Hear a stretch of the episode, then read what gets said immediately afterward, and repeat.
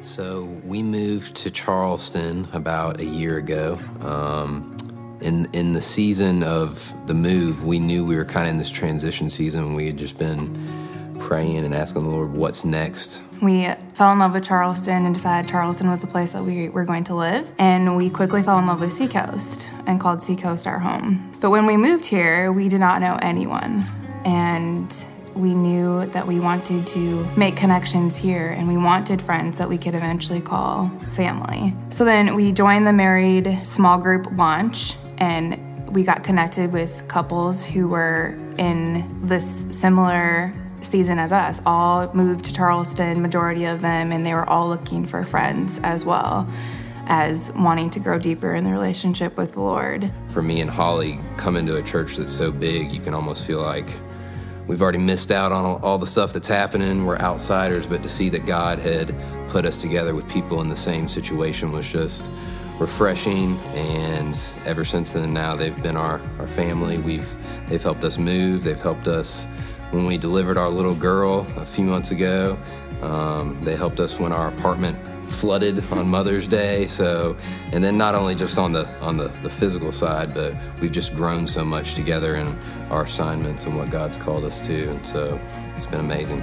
I'm someone who is very close to my family that lives a thousand miles away, and so I love how the Lord is so tender and kind to me by bringing complete strangers into a new city that turns into that family where the homesickness and the loneliness goes away because he has surrounded me with these people that not only love him but love me well too. So it's an opportunity to experience God's love in a deeper level.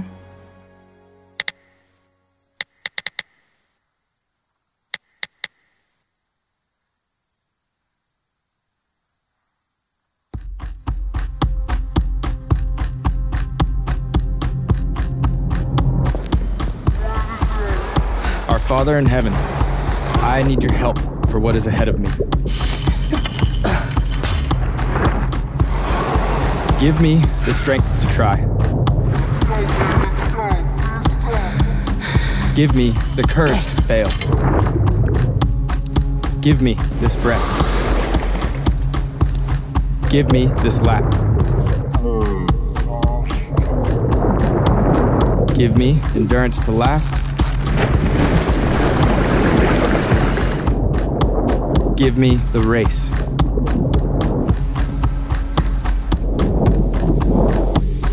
Give me this day.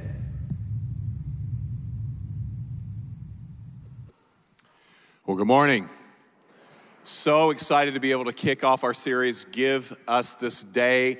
And we're going to be working for the next few weeks out of a chapter in the Bible that I, that I think is one of the most important ones and I say that about every chapter in the Bible because it's all important. But this is a, a very familiar passage, Matthew 6. This is where the Lord's Prayer is. And I'm actually uh, going to kind of talk us through the Lord's Prayer. And I'd like us to go ahead and say that together. Would you do that with me? We're going to put it on the screen here. And uh, if you're watching um, in one of the ca- uh, campuses or online, just read this together. Um, this is the Lord's Prayer. Are you ready? Let's do it. Our Father in heaven, hallowed be your name. Your kingdom come, your will be done on earth as it is in heaven. Give us this day our daily bread, and forgive us our debts as we forgive our debtors. And lead us not into temptation, but deliver us from evil. Now, that's straight out of Matthew 6, 9 through 13. And we'll get to that text in just a second, but I am reminded that we're just a few days out from our, our resolutions. How you doing? If, you're, if you've already broken them, um, you're in actually in good company. Statistically, uh, by the end of February, something like 85% of all resolutions have been broken by people. So, so hang in there, and I'm actually going to give us, I think, some fuel for those resolutions because what a resolution really is, it's language that we use to talk to ourselves to remind us of our commitment to God, really, if we're, if we're followers of Christ. But that's, that's the beauty of the resolution, right? But the fuel for it, I believe, is not in talking to ourselves, but in talking to God. And not really thinking about our commitment to God, but rather thinking about God's commitment to us. That's where the magic happens. And so I want to talk to you about prayer. What would it look like for you in 2020 to actually be a person of prayer? To actually be able to access God through your words. That's where we're going. And I want to like give us a couple of things that Jesus warns us about before we get into the Lord's Prayer. Um, because he, he's assuming we pray in this passage. He, he says multiple times, and when you pray, and when you pray, and when you pray. And so, but before he gets into like kind of this teaching mode, he says, I need to warn you about two things that you're going to be tempted to do when you pray. The first is you're going to be tempted to try and impress people with your prayers. Now, that's in Matthew chapter 6, verse 5. Jesus says, And when you pray, you must not be like the hypocrites. So you're like, man, I came to church and they called me a hypocrite. I did not. That was Jesus. You must not be like the hypocrites, for they love, these hypocrites love to stand and pray in church, in the synagogues, and on the street corners that they might be seen by others. It is very tempting in our prayer life to actually pretend to be a little farther than we are spiritually. And we do that with flowery words. I remember one time, uh, an early mentor of mine, we were praying together. And the first few times you pray in a group, let's be honest, it's weird and awkward. If you don't know what you're doing, if you didn't grow up in the church, you're just, everybody's got all the, and I, and I didn't really know a lot of Bible verses. So I start praying, and before you know it, like three to four minutes went by. And so after the meeting, he's like, hey, um, I asked you to pray, not preach. Because I was kind of teaching everybody else. You ever been in that situation where you're in some kind of prayer and they're like, they're not really talking to God, they're talking to the people that are, Jesus said, don't do that, all right? That's the first temptation. The second temptation is to try to manipulate God with your prayers. That's verse 7 of Matthew 6. When you pray, Jesus says, do not heap up empty phrases as the Gentiles do, for they think they will be heard for their many words. So the word empty phrases is a Greek word, batologeo, which literally is gibberish. Jesus is saying, don't just, don't just pray a lot of meaningless words. Don't just think that more words equal quicker answers right? That's not what prayer is about. Don't be ritualistic. Don't be mantra like. Don't be mechanical. Don't think your words are some kind of magic, uh, you know, manipulative power that you have to get God to do what you want God to do. Now, I love it because Jesus tells us what not to do. And, and I was just thinking, I'm like, okay, that kind of makes sense, but what Jesus is, is saying is, I, I need to kind of reset your theology of prayer. And a lot of times we, and maybe some of us grew up, you know, grew up in a, in a Catholic tradition or a more, you know, liturgical church where you said the Lord's Prayer a lot. And that's not a bad thing to do, okay? So, but I don't think that's what Jesus is saying is the main purpose of this prayer. It's not that we just go through the prayer, right? Or we say five to 10, whatever, and, and, and then we're good. I think what he's saying is, I want to give you a blueprint, I want to give you a structure, I want to give you a framework so that you can organize your prayers. It helps kind of uh, in a, in a compass kind of way, it helps orient you to what North Star is. So the first thing he says is, Our Father. Now, that is about intimacy. So, what Jesus is saying is, you can actually pray with intimacy towards God. What do you mean, intimacy? That sounds weird. What that means is, God is your Father. He loves to hear. You are His son and His daughter. That's how He views you. That's how He sees you. So, when you talk, it's not like an employee talking to a boss right? It, it's, it's not like a citizen talking to a police officer. It is a, a son or a daughter talking to their dad. Now, for some of us, that's hard because earthly dad wasn't so great. Earthly dad's conversations were awkward. Earthly dad talked more than he listened or, or gave you the silent treatment. So a lot of times we hear God the Father and we think, I'm, I'm going to project all my dad stuff onto God the Father. That's the wrong way to do it, even though it's very real. And I kind of had a rough relationship with my dad, so I'm utterly sympathetic. But we have a good dad. We have a good, good Father. We have a God who loves to hear us, loves to listen, and loves to speak.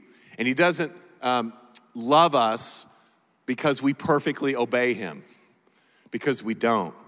He loves us because He loves us. It's not because we're really great people as much as it's because He's a really great Father. And so you can come to Him. He is your Father. And the good news is, He's not just my Father, He's our Father, so that we can do this together. So we pray intimately.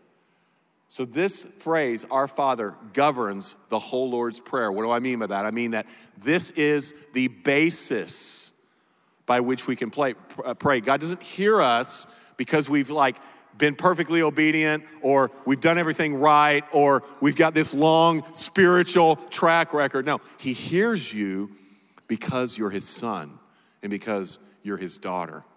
And so I like to do this like throughout the day, and it gets a little awkward if people catch me do it, but, but I'll just say, I'm a son. I'm a son, you're my dad. I'm a son, you're my dad. I mean, it's just, it's just something that my heart needs because I forget it so easily. Our Father, we can pray intimately.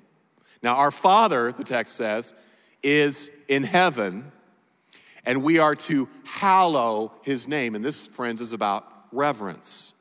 We're to pray reverently. When's the last time you used the word hallow in a sentence? My guess is never, right? What does it mean? Uh, that's a word you will not use in 2020, probably very much. Well, the word hallow means that which is most important, that which is the supreme focus, your ultimate concern. That's what it means to hallow something. The thing that you hallow is the thing that you pray about the most. I don't know if you ever noticed this. Um, you start having money problems, right? Or marriage problems, or kid issues, or your job gets kind of shaky, or your boss gets kind of crazy, or you have some health concerns. Notice how your prayer life heats up when that happens. Why? Because that's what's important to you. That's what's relevant to you. That's what's impacting you. And what Jesus is warning us actually, he says, you're going to be tempted to make everything in and around your life the hallowed thing. And if you focus on that, you're going to miss prayer. Because what you're supposed to make as your supreme aim, as your ultimate focus, is not your need, but your God. Make your Father the hallowed thing. Now, the good news is when we do that, God promises to meet our needs. Matthew 6:33 says, "If we seek first the kingdom of God, everything else will be added to us." In other words, he will take care of us if we are reverent in our prayer. So, Jesus is our is our dad, but he's a holy dad. So we pray reverently. We also pray submissively. The next part of the Lord's Prayer says, Your kingdom come, your will be done on earth as it is in heaven. What Jesus is saying is, I want you to pray a willful prayer. I want you to think about your will, your desires, what you want. And I want you to actually submit your will to God's will. Now, this is not easy, people, because I got some stuff I want. How about you? I got some stuff I want. I got some stuff I want God to do, and let's do it, right? And a lot of times those are my prayer. And what, what Jesus is saying is prayer is not really about bending God's will, right, to meet my will. Prayer is more about God bending my will so that I can follow his will. Prayer isn't like a bunch of words where we soften God up you know, you, my, my kids do this all the time. Like, I, I like the, the, our little one um, will ask the, the, for the same thing 27 different ways. You, got, you ever had a kid like that? Like, she will not take no for an answer. And after a while, it's like, all right, what do you want? I'm emptying pockets. I'm giving her 20s and whatever's, I'm, got whatever, what do you want? Like, because she just won't stop. She won't stop. Well, a lot of us think that's what prayer is. We just kind of soften God up, then, he, then we get what we want. But what, what Jesus is saying is no, no, no. Prayer is about God softening us up so that we do what he wants. Your kingdom come, your will be done on earth as it is in heaven. The prayer of submission is an acknowledgement that our will is not best, and God might know more than we know. Tim Keller said it this way, though. He said, God always gives us what we would have asked for if we knew everything He knew. Isn't that beautiful? God always gives us what we would have asked for if we knew if we knew if we knew everything He knows. So what, what, what's Keller saying? He's saying, listen, we aren't wait, aren't you glad God doesn't answer most of your prayers? I've prayed some stupid stuff, man. I'm like, and I just, I'm just like, I gotta have it. If God, if you don't do this, I'm not gonna make it. And if He would have answered that prayer, it would have destroyed things. So if I knew what His will was, I would pray differently. And I think that's what Jesus is saying. Submissive prayer says, I don't have, I don't see the future. I don't know all the pieces. I don't get all you know, all, all the people that need to be involved. I don't understand the, the process that, that you're putting, I don't get it, but I trust you. The psalmist says it this way in Psalm 34 7 Delight yourself in the Lord. Everybody say that with me. Delight yourself in the Lord. And then it says, and he will give you the desires of your heart. Say that with me. And he will give you the desires of your heart. Now, when I read that, I thought, as a new, newer Christian, I'm like, that's awesome because I do some God stuff, delight yourself in the Lord, and then God will let me have a bunch of stuff. He'll give me the desires of my heart. But what I think that means is, as we take delight in the Lord, as He becomes our greatest delight, our hallowed thing, then His desires, listen, become my desires. And so when I pray and ask for what I want, it's actually what God wants. Are you tracking with me? This is what happens in the place of prayer. Your desires change. My uncle used to say it this way your wanter changes. Does that communicate? Your, what you want, your wanter. Your wants are changed. You begin to want what God wants. You begin to love what God loves. You begin to hate what God hates. And when that happens, then your prayer life changes. Uh, the mystery of unanswered prayer is, is one of the hardest things, uh, honestly, in Christianity. But I, and, and sometimes we don't know. Like, we don't get it. God, what, why doesn't God heal? Why doesn't God? I don't know all the answers to that. But what I do know is that my heart at times is refusing to submit to a good and loving Father. But when I do that, good things happen. And I think what he's telling us here is listen, don't just want uh, stuff from God's hand. Surrender your will to God's heart. He's good, He's going to give you what you need. Of you are like, oh, that's great, Darren. So, what I'm hearing is, I can't pray about what I want. I got to do this whole God thing, and I'm not going to get much help. Well, I'm glad if you're thinking that way to tell you that you're wrong because the next thing says, Give us this day our daily bread. This is about praying practically we are told to pray for what we need. Bread in the first century, and even now in, in countries all over the world, bread is like the basic building block of life. It is basic nutrition. And this phrase, give us this day, is right smack in the middle of the prayer. Say, what, what do you mean? Well, let's go back. He says first, I want you to come to God as your heavenly Father, our Father then I want you to praise God, make him your hallowed thing. Then I want you to submit to God, not my will, but your will be done, not my kingdom, but your kingdom come. And then, and then I want you to ask God, give us this day our daily bread. God is committed to meeting our needs. Now, he did not say, give us this day our daily crab cakes. Give us this day our daily cheesecake. He said, Give us this day our daily what? Bread.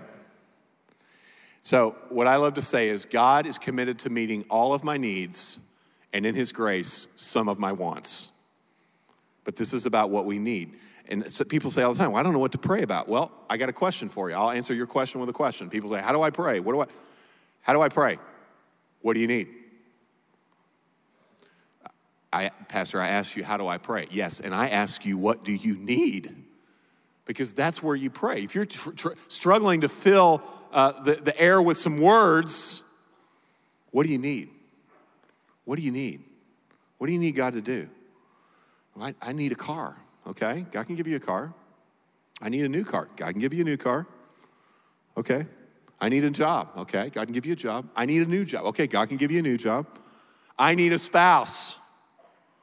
Okay, God can give you a spouse. I need a new spouse. God's not going to give you a new spouse. give us this day our daily bread. Then we can pray authentically. Now, this, is, this one takes some, a, little, a little work. Forgive us our debts as we forgive our debtors. The old translation, our transgressors and transgress. So, but the new translation, debt. So, so forgive us our debt to you because of sin, and then we'll, we'll forgive people when they sin against us. Obedience to God has, mul- uh, has two dimensions. One is vertical, meaning we obey God, but then one is vertical, meaning we also love people. We love God, vert- vertical, and then we love people, horizontal. So he uses forgiveness, I think, here, because it's a little bit out of place when you're reading it. You're like, okay, now we're talking about prayer, and then now you go to people. What's that about? Well, I believe forgiveness is the core and, and, and, and the, the, the meat, if you will, of Christianity. It's our, it's our biggest need. We need to be forgiven. I mean, that, that is what Christianity says that we are sinners, that we're really bad sinners, but He's a really great Savior. And so he loves to save sinners. That's what Jesus does. So we've got that problem. That's our biggest problem with God. We need forgiveness. But it's our hardest task in life, isn't it? When somebody really wounds you and hurts you, to forgive them, to release them, not necessarily to trust them, but to not live your whole life, you know, in bitterness on what they did to you. That's really hard. It's really hard. And so I think he puts it in the prayer because he's saying, I don't want you to believe that you can just do all your God vertical stuff and not have to deal with the hard stuff of Christianity.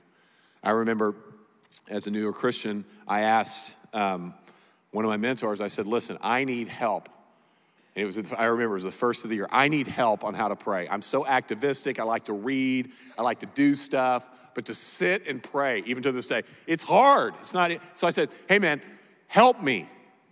He's like, okay, I totally will. We got some ideas. Uh, let me ask you this question What's the last thing God told you to do? And I lied and said, I don't know. But I knew. God, so I had a situation where I was wounded by another Christian. And I felt like literally the night before that I was supposed to go over and talk to this person and forgive them. And I immediately went to sleep the night before and said, No, I'm not going to do that. So when he said that, I knew exactly this is what God wants me to do. And what I was doing is I was trying to use prayer as a substitute for my obedience. Any sinners like me in the house? You ever do that? Um, you, you tell a friend, listen, I really need to have this hard conversation with this person. I need you to keep me accountable. Okay, great. You see that person the next week. Hey, did you have that conversation? I'm praying about it. Need some time to pray. Um, Maybe you're doing that with your resolutions. I really need to eat better. So you didn't get really specific. I really need to eat better. And then next week, somebody, how's that diet? How's, how's your eating better thing? Well, I'm just praying about which diet. Right? See, what, what we do is we use prayer to avoid doing what God wants us to do sometimes. And that's what Jesus is saying, don't do. The psalmist says it this way Psalm 66 18 says, um, If I cherish iniquity, or that's another word for sin, in my heart, the Lord will not what? He's not going to hear me. Does that, what do you mean? Like God can't hear? What, what, what the psalmist is saying is when you've got stuff that God has clearly told you to do, don't buy into the lie that you can talk your way out of it. Don't buy into the lie that you can just kind of, like Jesus warned about in Matthew 6, you can manipulate God and, and, and just, and, and just kind of not, God doesn't play like that. And He will withdraw his presence at times not, not, not that you're not a christian but he, will like make you feel like you're not like oh gosh where are you? He'll arrange circumstances. He'll keep putting people in your path. Some of us the best thing we can do in 2020 is to actually do what god told us to do in 2019 just do it. You say that's easy for you to say. I know. I got some hard stuff too. But i'm trusting that if i do what god has called me to do that he is going to meet me in that place. So we pray absolutely, authentically, when we say, I will do whatever you want me to do, and I will refuse to use prayer as a substitute for that obedience. The last thing is this lead us not into temptation, but deliver us from evil. This is about praying cautiously. Now, I love this word, um, temptation. It's a, it's a word that sometimes is translated in the New Testament test. So it depends on who the subject is. If Satan is the subject, it's a temptation. If God is a subject, it's a what? It's a test. So, in a way, I think what Jesus is saying pray that your tests don't become temptations. That what God is doing in your life, in your marriage, with your children, at your job, don't, don't let that character development that He's doing click over into temptation. Don't let what God is trying to build in you be destroyed by the enemy. Don't let my tests become temptations. And see, when, you, when you understand and kind of tread carefully, listen, I don't know if you know this, this world is jacked up, man. You paying attention? I mean, we, we got some stuff going on in our world, right? I mean, there's, I mean, I don't even want to get into all of it, but there, there is so much turmoil and it's hard to understand what's going on. And, and sometimes Christians are just like, well, just the joy of the Lord, everything's wonderful, and I'll just step out into this world, everything will be great. Listen, it's a war out there, it's a battle. There, you should be cautious, Jesus is saying. There's temptation everywhere. And so it's not about fear, it's about faith that God is at work and then awareness that we live in an evil world. And I, and I love what he says. He, he, he says, um, Lead me not into temptation, but deliver me from what?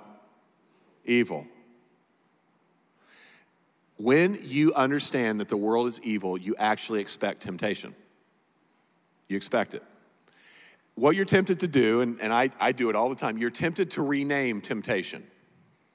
Instead of going, God is using my boss to teach me how to not have my own way at my work, which can help me realize I don't get up my own way with God, and then gives me mercy and grace for my kids who always say, I wish I could have my own way.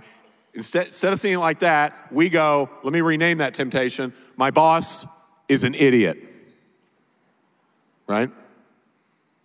Instead of saying, God is at work, and some of you just experienced this at Christmas, in my crazy family, we go, they're crazy. I can't, I hope Christmas is canceled next year. We don't have to see these people, right? So don't rename it. And don't be shocked by it. It's coming. And what, and what, what we are to do is to say, Lord, I want you to deliver me from temptation. Now, I pray a lot of times, not will you deliver me from temptation, I pray, will you deliver me from pain? He didn't say that, did he? In fact, Jesus did say, In this world we will have trouble because we live in a fallen world. He's not saying pray so that you never experience pain. He's saying pray that, that, that you don't give in to evil. Big difference.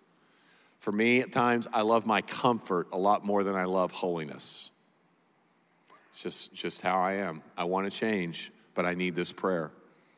So, this is the prayer, and Jesus gave it to us. And I love it because he didn't, he could have started it any way he wanted. He could have said, Hey, when you talk, you can say, Our King, our Lord, our God, our Creator. But what does he say, church? Our what? Our Father. Our Father. Crawl up in his lap and talk to him. I always ask this question, it's a weird question. But I want you to think about when you pray, what expression does God have on his face? For some of us, it's this.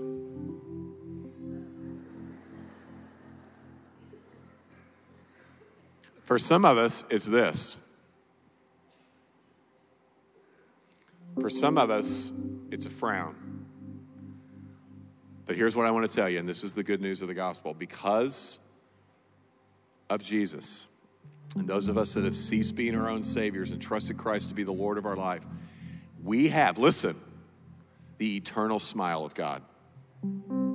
He's disappointed sometimes, but he still is committed and loves us. He's got a smile. So when you pray in 2020, I don't know how, how you think about God. So it's, it's kind of hard because God's a, the Father's a spirit. We got Jesus on the earth, a Middle Eastern guy in his 30s. I mean, how do you, but just, just somehow just go, He's pleased with me. Not because I'm good and great, but because Jesus is good and great, and I am in Jesus. Our Father. See, our Father. He didn't say our genie. So you don't have a genie that's going to give you whatever you want, but you do have a Father that's going to give you exactly what you need. And so this year, as you make all your resolutions, and I pray that you get be able to keep them and lose the weight and and get connected more in your relational life and what just you know explore new hobbies and maybe search for a new job what, whatever was on your list whether you wrote it down or it's in your head pray you get everything you want but i pray that you understand the fuel for keeping these commitments is not in your commitment to god but in his commitment to you he loves you and he wants to empower you and he wants to help you you're not alone and so now, after hearing this, let's say the Lord's Prayer again together as we close. Our Father in heaven, hallowed be your name. Your kingdom come, your will be done on earth as it is in heaven. Give us this day our daily bread, and forgive us our debts as we forgive our debtors and lead us not into temptation, but deliver us from evil. Let's pray together. Father, thank you that you give us tools to know you. We don't have to figure it out on our own. You've given us this framework. Some of us, Lord, we've been praying this prayer our whole life, but it hasn't meant that much. And I pray that now it will mean more. Some of us, this is a very dear prayer to us. And so, Lord, we pray that as we say this prayer and as we reflect on this structure, that you would even deepen our, our commitment and relationship with you. Thank you that you're a good father and that you love us. Amen.